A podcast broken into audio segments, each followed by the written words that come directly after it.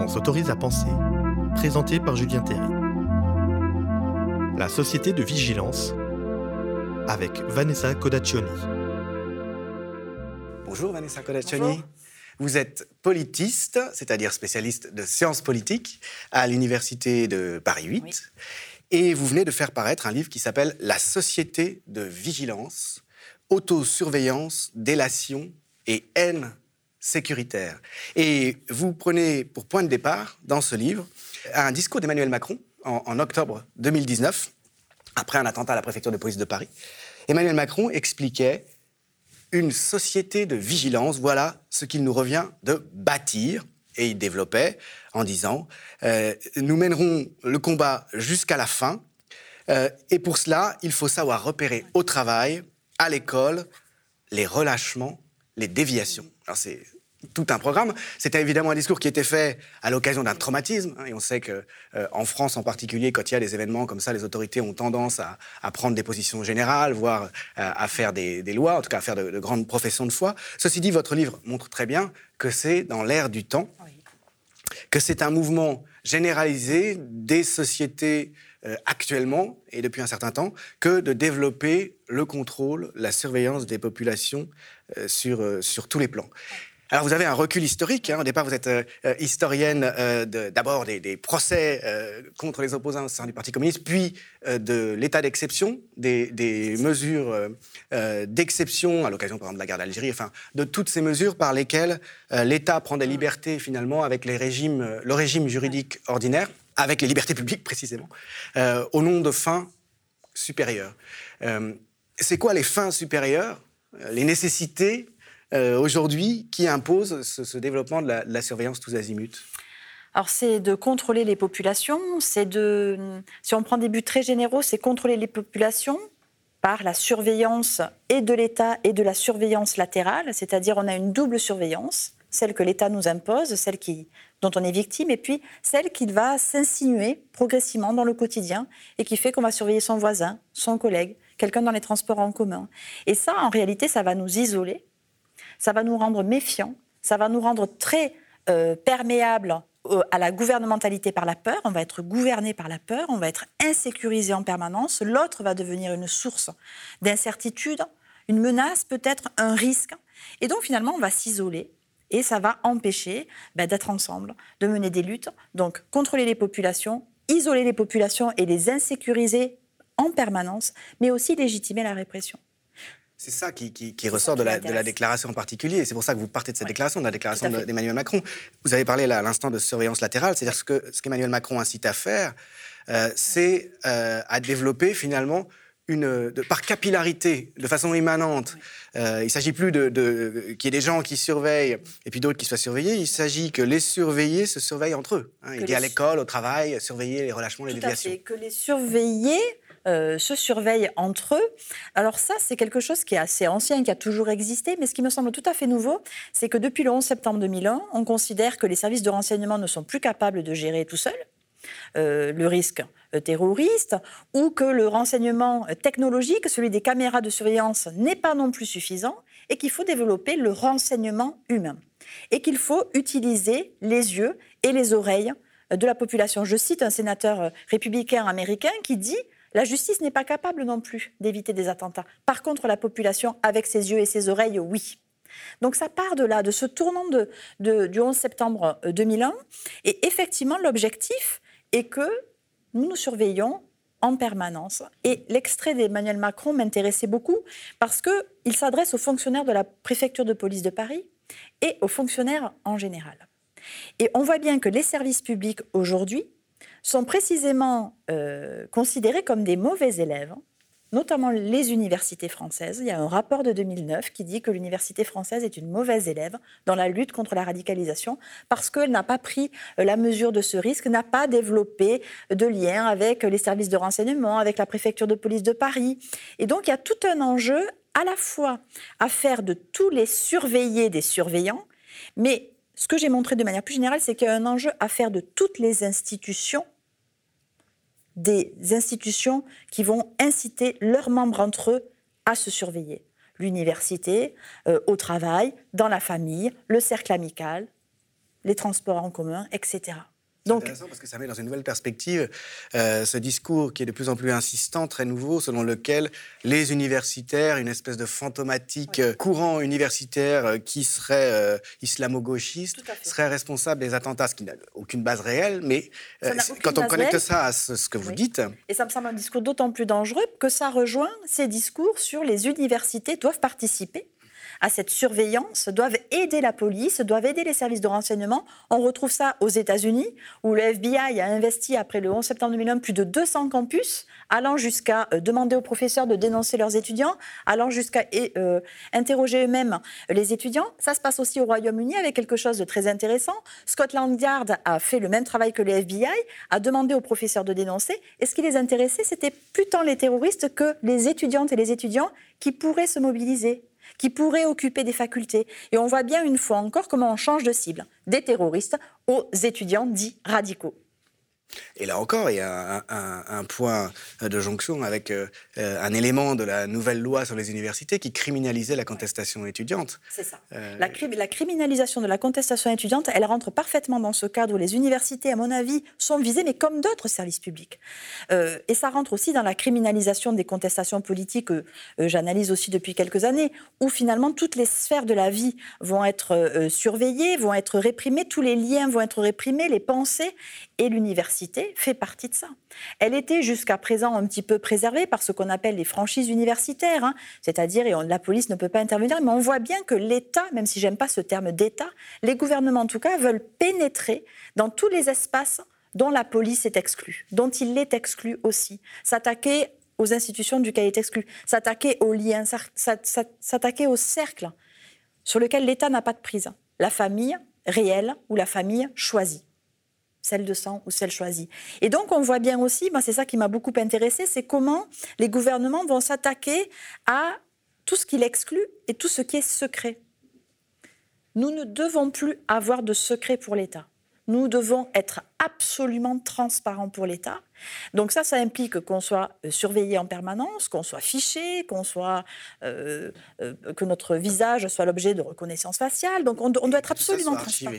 Tout ça doit être stocké, archivé, récolté, à des fins certainement punitives. dans le temps, ça peut ressortir à un moment donné quand on en a besoin. Ça peut quand l'État en a besoin. Comme les notes blanches sont ressorties pendant l'état d'urgence pour permettre le jugement de certains militantes et militants. Les notes blanches, qu'est-ce que c'est? C'est des, des notes en fait rédigées par les services de renseignement mais qui sont ni datées ni signées avec quelques informations. Et donc c'était et qui contiennent des informations sur les individus. Sur les individus. Il a participé, il est dangereux, il a, il a participé là, on l'a vu à tel endroit, mais c'est pas daté, c'est pas signé. Donc c'est des, des, notes extrêmement. Pas de responsabilité de celui qui a fait cette note. Pas de responsabilité, puis on peut pas vérifier la, la ni l'identité de la personne, ni la véracité des faits. Et on a transmis ça au juge.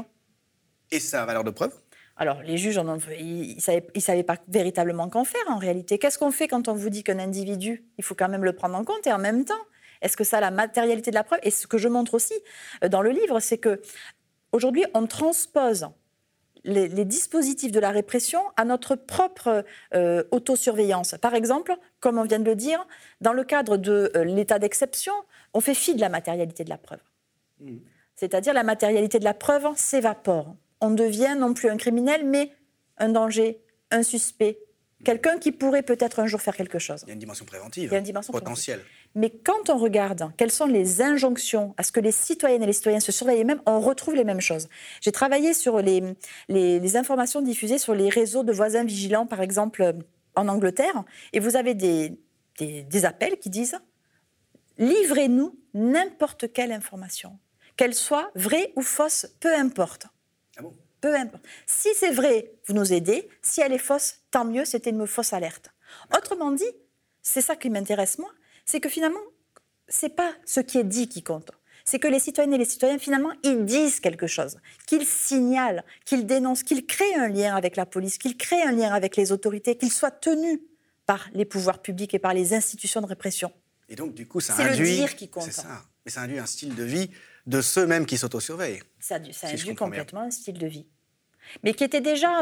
J'ai travaillé euh, précédemment sur la légitime défense et l'autodéfense sécuritaire. qui était déjà en fait euh, le préalable à ça, ce qui est la manière dont les gens vont se faire justice eux-mêmes mhm. ou faire police eux-mêmes. Ça, c'est un grand thème des années 70, vous vous rappelez? Grand thème des années 70. En France en particulier. Les autorités agitent euh, la menace, disons, Exactement. des, du criminels de droit commun. Voilà. Criminels, de droit commun, le voleur, le cambrioleur. Et les gens se défendent par, les gens se défendent par eux-mêmes. Il y a des, beaucoup de cambrioleurs ou de voleurs qui sont abattus. N'oublions pas que la société est très armée dans les années 70 et 80. Puis il y a des controverses ensuite lors des procès sur la légitime défense. Il y a beaucoup de controverses sur les procès de légitime défense, de ceux qui se sont défendus, euh, du garagiste, du buraliste, du restaurateur, mais aussi des policiers. Il ne faut pas oublier qu'il y a beaucoup de procès de policiers dans les années 70 et 80, qui se soldent tous, la plupart par des acquittements où il n'y a même pas de procès.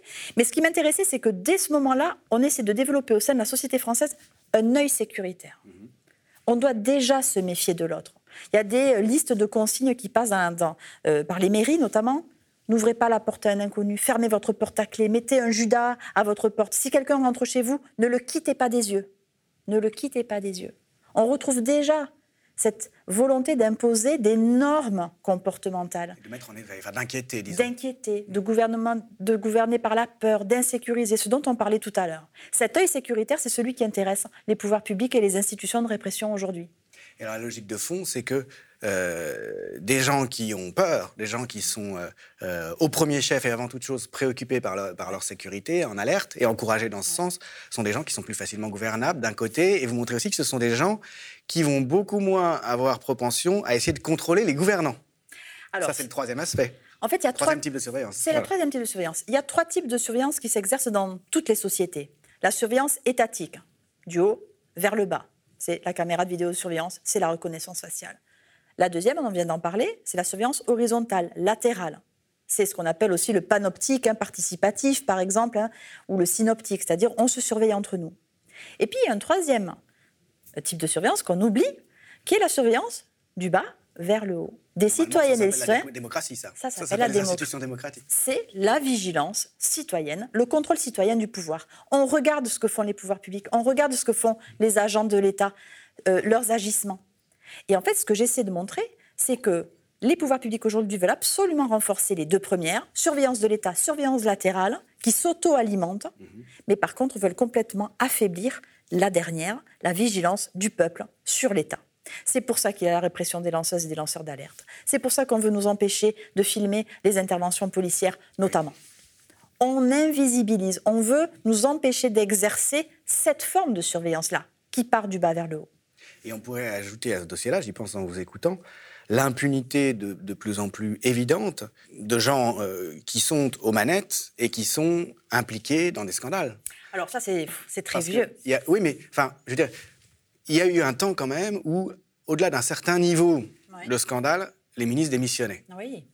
Aujourd'hui, le nombre d'affaires euh, qui sont accrochés au basque, le nombre de casseroles qui sont accrochées au basque des gens euh, euh, de la haute hiérarchie de la République en marche, par exemple, et, du gouvernement, sans que ça ait vraiment de conséquences. À commencer par Alexis Kohler, l'un des proches d'Emmanuel Macron, ou même là, quand on pense à l'affaire Benalla.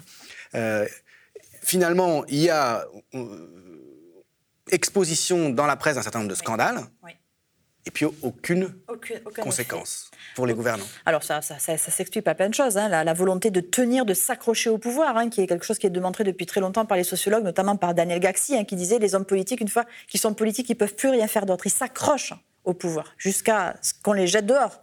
Et puis il y a quand même cette forme de déconsidération euh, de la société. On n'écoute pas la société.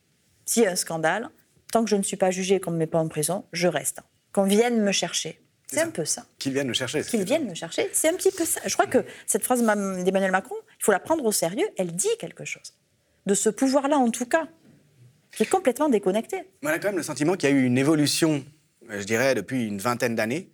Euh, et que le, seuil euh, au-delà duquel la situation devient intenable pour un politicien qui est impliqué dans un scandale a beaucoup, beaucoup, beaucoup monté. Et ça participerait, de, si mon sentiment est vrai, de, euh, ce diagnostic que vous faites sur le, fait que la le troisième euh, circuit de surveillance, qui est celui des, gouvernants par les gouvernés, euh, est désamorcé, disons. Il est désamorcé, en tout cas, ils n'en tiennent absolument plus compte. Parce que je crois quand même que les citoyens et citoyennes sont en alerte. Hein. on surveille quand même, on essaie en tout Ben, cas. Le complotisme, par exemple, euh, ça dérive euh, de l'idée euh, de départ qui est qu'il ne faut pas avoir confiance à ceux qui gouvernent. Ah, Quand, quand elle se traduit plus, cette idée, par la possibilité de, de- bah, de- d'évincer du pouvoir ceux dont on a vu, Oui.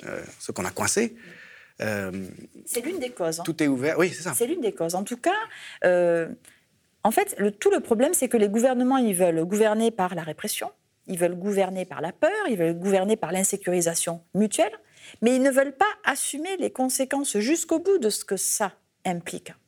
Par exemple, si vous gouvernez sans cesse par la peur, les gens vont demander des explications, ils vont demander plus de transparence et aussi vont demander, pour certains, plus de répression.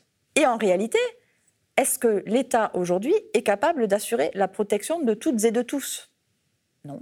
Et vous avez une partie de la population qui va véritablement demander plus de répression. On a vu ça dans le sud de la France avec des manifestations, euh, stop à la délinquance, etc. Et en réalité, il y a une espèce de truc qui est circulaire, qui est que le gouvernement veut gouverner par la peur, mais il ne veut pas être tenu pour responsable de l'insécurité de la population. Et c'est pour ça qu'après, il va faire porter le chapeau, le fardeau de la sécurité aux populations elles-mêmes.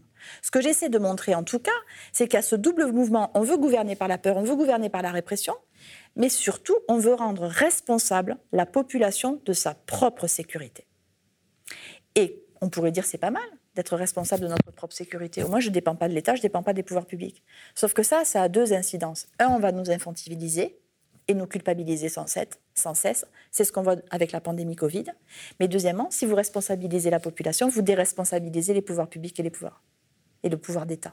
Mais Quand, quand- quand vous dites euh, responsabiliser les populations, en fait, c'est mettre l'accent sur la responsabilité individuelle. mettre l'accent sur la responsabilité individuelle. Et ça, ça s'ancre complètement dans la gouvernance néolibérale qui fait chacun, chacune et chacun de nous des entrepreneuses, des entrepreneurs de notre propre vie et donc aussi de notre propre sécurité. Chacun est générale. Il n'y a responsable. plus de cause politique générale. Plus de cause Il n'y a politique. plus que des comportements individuels plus ou moins conformes, c'est ça Il n'y a plus que des comportements individuels ou des comportements, des mauvais comportements qui vont s'additionner les uns aux autres. hein. C'est les mauvais citoyens, les mauvais comportements qu'on va sans cesse pointer du doigt au lieu d'expliquer, au lieu de- d'assumer des responsabilités politiques. Et donc, on dépolitise les questions aussi. Un bon exemple de ce que vous décrivez là, c'est la situation avec le Covid. C'est-à-dire que quand le, gouver- le gouvernement, de toute façon, ne rend jamais de compte en dernier recours quand on pointe euh, un certain nombre de, de manquements évidents, Ouais. en disant mais c'est cet été, les gens n'ont pas été assez sérieux, les gens euh, n'en n'ont fait qu'à leur guise, ils n'ont pas pris assez de précautions. C'est toujours la faute Exactement. des gens. Mais ça, c'est, je le dis aussi, c'est quelque chose qui me semble typique. La gestion du Covid par les pouvoirs publics, le discours qu'ils ont développé, me semble tout à fait typique de cette responsabilisation, culpabilisation, infantilisation citoyenne, déresponsabilisation du pouvoir. On le voit tout le temps. Si nous avons été confinés l'an dernier, c'est parce que nous n'avons pas respecté les gestes barrières. C'est pas parce qu'il y a eu des faillances au niveau du gouvernement. Si là, maintenant, on a un couvre-feu, c'est l'effet apéro. C'est parce que les gens ont fait beaucoup l'apéro. Enfin, il faut, il faut aussi, à un moment donné, prendre ses responsabilités. Mais ça, ça s'ancre véritablement dans cette nouvelle société de responsabilisation de la population, qui rentre dans la société de vigilance. Et ça, oui, on a vraiment le sentiment que les gouvernants organisent leur irresponsabilité. Ils organisent leur, res- leur irresponsabilité. Oui. Il y a une irresponsabilité pénale hein, que vous soulignez euh, tout à l'heure à juste titre, hein, qui est historique. Mais petit à petit s'organise un discours et tout un système d'irresponsabilité presque politique en réalité. On va, ils vont se déresponsabiliser. Et pour tout. Et si j'en reviens à la question de la répression, ce qui m'intéresse beaucoup, c'est en nous associant à la répression, par la délation, par l'autosurveillance mutuelle, on pourrait dire qu'on nous fait participer à la répression. C'est ce que vous appelez la surveillance La répression latérale. participative ou la surveillance latérale. La répression La participative. répression C'est bien. participative. En tout cas, c'est une hypothèse Ouais, que je vrai. lance. Mhm. Mais la question que je me pose, est-ce qu'on nous fait véritable, est-ce qu'on partage la responsabilité de la répression ou est-ce qu'on partage finalement l'échec de l'État à assurer une multitude de sécurités financières, sanitaires, climatiques. Est-ce que finalement on nous associe ou on nous fait participer pour en fait nous faire porter la responsabilité non pas des réussites mais des échecs des gouvernements? Ça pose euh, au fond le, le problème des fins de l'État enfin, euh, et euh, du degré de séparation entre l'État et les populations. Oui. Dans l'idéal, un État est l'émanation d'une population et il est à son service. En fait, moi, ce que j'essaie de montrer, c'est que l'État, même si c'est vraiment ce gros terme, il essaie de s'insinuer partout. Je ne sais pas comment dire ça. C'est-à-dire qu'il veut, il veut cannibaliser, en tout cas par l'idéologie sécuritaire, par l'idéologie néolibérale, il veut s'insinuer un petit peu partout. Et dans mon, dans mon livre, je reprends la thèse de Louis Althusser sur l'État. Louis Althusser dit il y a deux types d'institutions dans la société l'appareil répressif d'État, police, justice, prison, etc. Et puis l'appareil idéologique d'État, l'école, la famille, l'Église. C'est une contrainte plus douce, une influence sur les styles de vie, c'est ça euh? Sauf que là, ce que j'essaie de montrer, mais je pense qu'on le voit souvent, c'est qu'il y a de plus en plus une interpénétration entre ces deux types d'institutions. C'est-à-dire que euh, l'appareil répressif d'État grossit et essaie de s'insinuer parmi les autres institutions. C'est par exemple le cas euh, pendant les Gilets jaunes où des hôpitaux ont fiché les personnes qui étaient malades, enfin qui étaient arrivées à l'hôpital. Il y avait une demande des préfectures. Il y avait une demande. C'est par exemple le cas lorsqu'on va demander euh, en Belgique aux travailleurs sociaux de dénoncer les personnes dont ils gèrent. C'est le cas lorsque l'Europe veut s'attaquer au secret professionnel des avocats dans les affaires de terrorisme, par exemple. Donc vous voyez, petit à petit, on s'insinue. C'est ça que je trouve qui est totalement frappant. C'est même plus de l'idéologie, ce sont des pratiques sécuritaires, des normes policières, des normes espionnes, des normes de délation qui vont s'imprégner dans toutes les institutions sociales. Et ça, euh, ça correspond à une situation euh, politique générale qui est celle de l'avènement du, néolibéralisme. tout à fait. Avènement du néolibéralisme conjugué avec euh, une gouvernementalité par la peur qui n'a jamais été aussi forte, en tout cas en temps de paix. C'est quelque chose qui, on le voit bien, est euh, permanent, banalisé. Depuis les attentats du 11 septembre, on l'a vu avec l'état d'urgence en France en 2015, qui est passé dans le droit commun. qui reste ensuite. Qui reste ensuite dans le droit commun, qui est là, en fait. Donc, en fait, c'est ça qui est comme je, le dis euh, dans, l'introduction, qu'on ait appelé les, populations à se surveiller mutuellement, à se dénoncer, c'est historique, on le retrouve partout. La chasse aux sorcières aux États-Unis, par exemple, le macartisme, on a plein d'exemples, Vichy, on a des tas d'exemples dans l'histoire. Mais aujourd'hui, c'est permanent, c'est insidieux, c'est banal, et en réalité, ça se déroule ou ça va se réactiver très fortement pendant les moments de crise. Pendant l'état d'urgence, des centaines et des centaines de personnes ont subi des dénonciations calomnieuses euh, pour terrorisme, par exemple. Et ça devient quelque chose aujourd'hui, finalement, qu'on retrouve dans tous les pays euh, du monde, hein, où on va dénoncer quelqu'un pour des faits de terrorisme, pour se venger d'un voisin, d'un collègue. Donc ce sont des normes qui nous sont aussi imposées et qui euh, deviennent finalement banales et ordinaires. Qu'est-ce que vous voyez en tant que spécialiste de ces questions comme, j'ose pas dire comme solution, mais disons comme moyen de, résistance qui serait lui aussi immanent j'allais dire? Il y a des résistances individuelles et puis des résistances collectives. Individuelle, c'est la plus difficile. Hein. C'est résister tout un chacun autant faire se peut à ces désirs de répression qu'on a, euh, peut-être à ces demandes de répression, à cette demande de sécurité, euh, au fait de signaler quelqu'un. Enfin, je pense qu'il faut qu'on fasse attention à nos propres pratiques et à nos propres manières de penser. Parce que j'essaie de montrer, c'est qu'on veut nous faire penser comme la police finalement à force de nous inciter à agir avec la police, on nous fait penser comme la police. Donc ça, je crois qu'il faut qu'on soit chacun et chacune très attentive et attentif à ça. on voit très bien comment la, préfecture de police, par exemple, développe à Paris euh, une politique de communication sur Twitter, euh, en expliquant euh, ce qui vient de se passer, très souvent, évidemment, avec son point de vue, mais c'est effectivement une manière d'essayer d'enrôler les points de vue individuels dans celui de la police en général. Enrôlé, d'autant plus qu'il faut le dire, au service, euh, la technologie, les nouvelles technologies sont tout à fait au service de ça, avec les applications euh, qui permettent de signaler les personnes qui ne respectent pas le confinement. On a vu ça en Italie, on a vu ça en Angleterre. Donc, avec aux États-Unis et en Grande-Bretagne, on va utiliser la télévision, on va mettre des portraits robots. Connaissez-vous cet homme? Appelez, on va le mettre en prison, ce sera grâce à vous. Donc, ça va être les téléphones portables, ça va être la télévision, ça va être Internet, évidemment, avec toutes les plateformes de signalement en ligne, par exemple, hein, et avec l'appui des GAFA, des réseaux sociaux. Donc, Premier... la méfiance qu'il faut conserver vis-à-vis de la circonspection, vis-à-vis de ces, dispositifs. Être, être vigilant sur les appels à la vigilance, en tout cas. Donc, premièrement, à son propre niveau. Et puis au niveau collectif aussi. C'est-à-dire, il ne faut pas céder, je crois, à euh, justement le fait qu'on veuille enrayer notre capacité de contrôle du pouvoir et de ses, de ses agents. Par exemple, toutes les mobilisations en ce moment sur la loi sécurité globale, elles vont complètement dans le sens d'une résistance à cette société euh, de vigilance-là. Parce que cette loi sécurité globale, elle, éclaire exactement ce que je décris. On augmente la, surveillance de l'État, les drones, les caméras piétons des policiers, et en même temps, on veut affaiblir la capacité qu'on a de regarder la police. Donc ça va vraiment dans ce sens-là. Et toutes les mobilisations qui se déroulent en ce moment vont précisément dans le sens d'une résistance. Et donc, c'est pour ça que je parle aussi du cop watching, la capacité à surveiller euh, la police. Le cop watching. Le cop watching. regarder les flics. Regarder les flics, surveiller les flics, euh, littéralement, mais aussi soutenir les lanceuses et les lanceurs d'alerte hein, qui participent, eux, d'une surveillance justement au service de la population. En tout cas, qui ne va pas contre la population. Et donc ce type de surveillance-là me semble valorisable par exemple. Et donc j'imagine qu'il faut espérer que euh, un ou une candidate à l'élection présidentielle, parce que c'est la prochaine échéance mm. politique importante, mettra dans son programme euh, des éléments euh, avec des visées législatives, sans doute, j'imagine. Est-ce qu'on peut imaginer des visées législatives qui limitent Je suis très, très perplexe et très pessimiste. Parce que depuis l'avènement de Macron, on a eu un empilement de lois sécuritaires euh, sans précédent. Enfin, sans précédent, peut-être pas, mais en tout cas, c'est lui qui a quand même fait. Depuis la guerre d'Algérie, en gros. Ah oui, c'est quand même. Euh, c'est lui qui a normalisé l'état d'urgence. C'est lui qui a euh, créé la loi anti-casseurs qui, qui, crée un nouveau délit. C'est lui c'est sous lui qu'on voulait justement criminaliser la contestation étudiante. Il y a eu donc il va y avoir la loi sécurité globale et puis voyons voir encore la loi sur le séparatisme qui, qui, va arriver et qui vise encore certainement les, les, les, musulmanes et les musulmans qui sont profilés, euh, stigmatisés, discriminés, réprimés, euh, comme je l'explique avec ce, profilage un policier.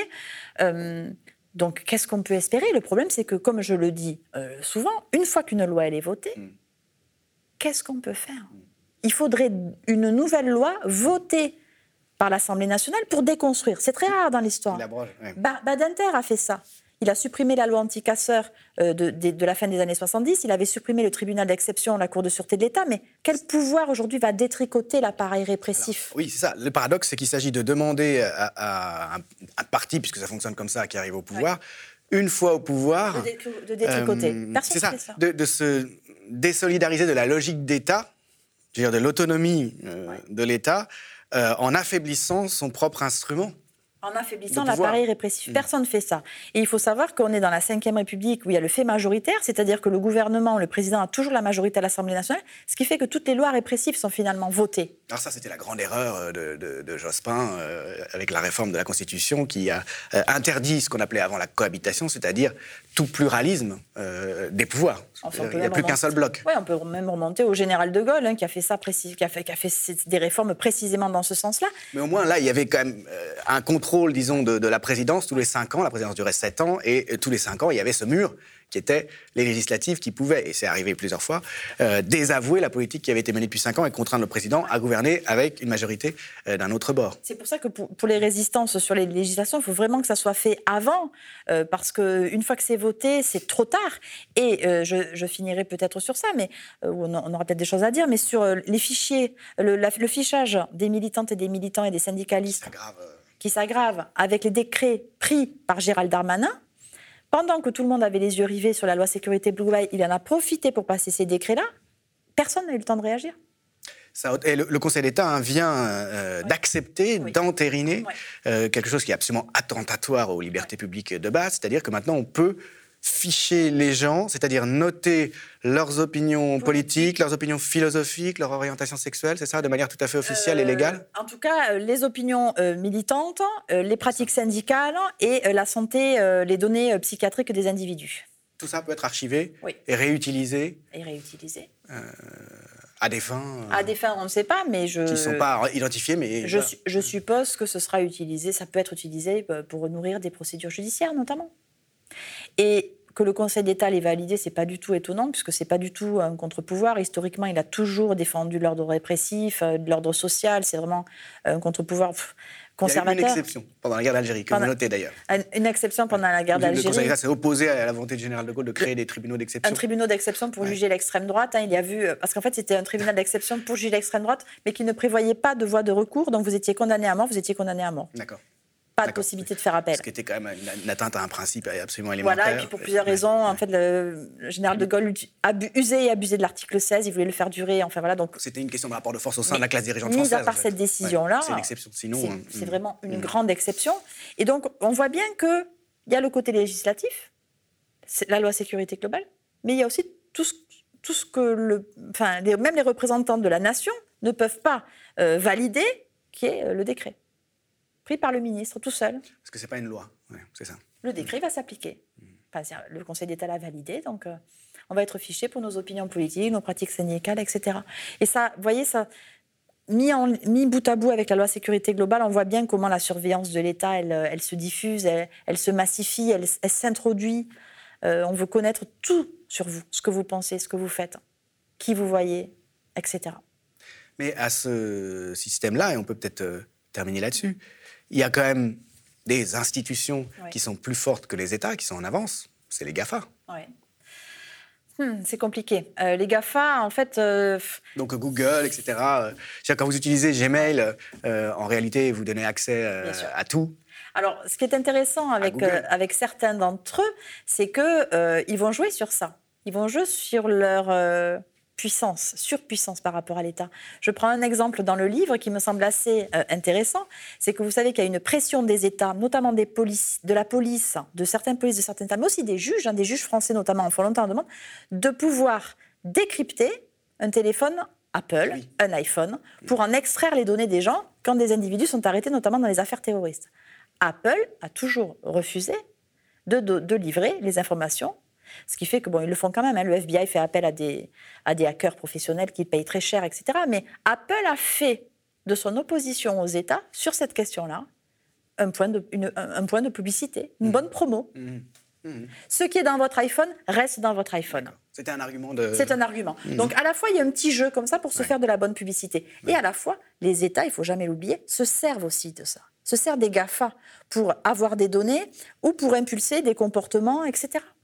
Pharos, les signalements en ligne, toute la manière dont on nous impulse tout le temps sur les réseaux à se signaler en ligne, à se surveiller les uns les autres, à, se, à, développer des, comportements voyeuristes, ça peut servir les États ensuite. Donc il faut, il faut, voilà, il faut aussi voir euh, ce que ça produit ensemble.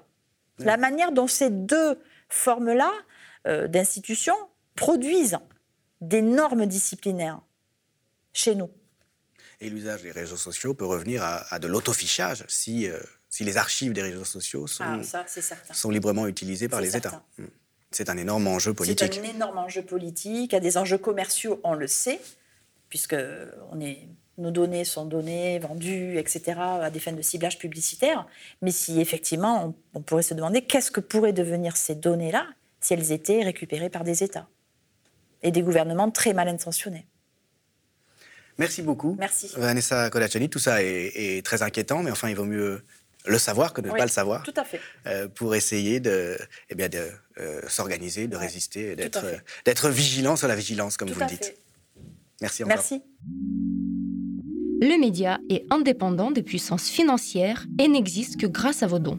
Soutenez-nous sur lemediatv.fr. Et pour ne rien rater de nos contenus, abonnez-vous à nos podcasts.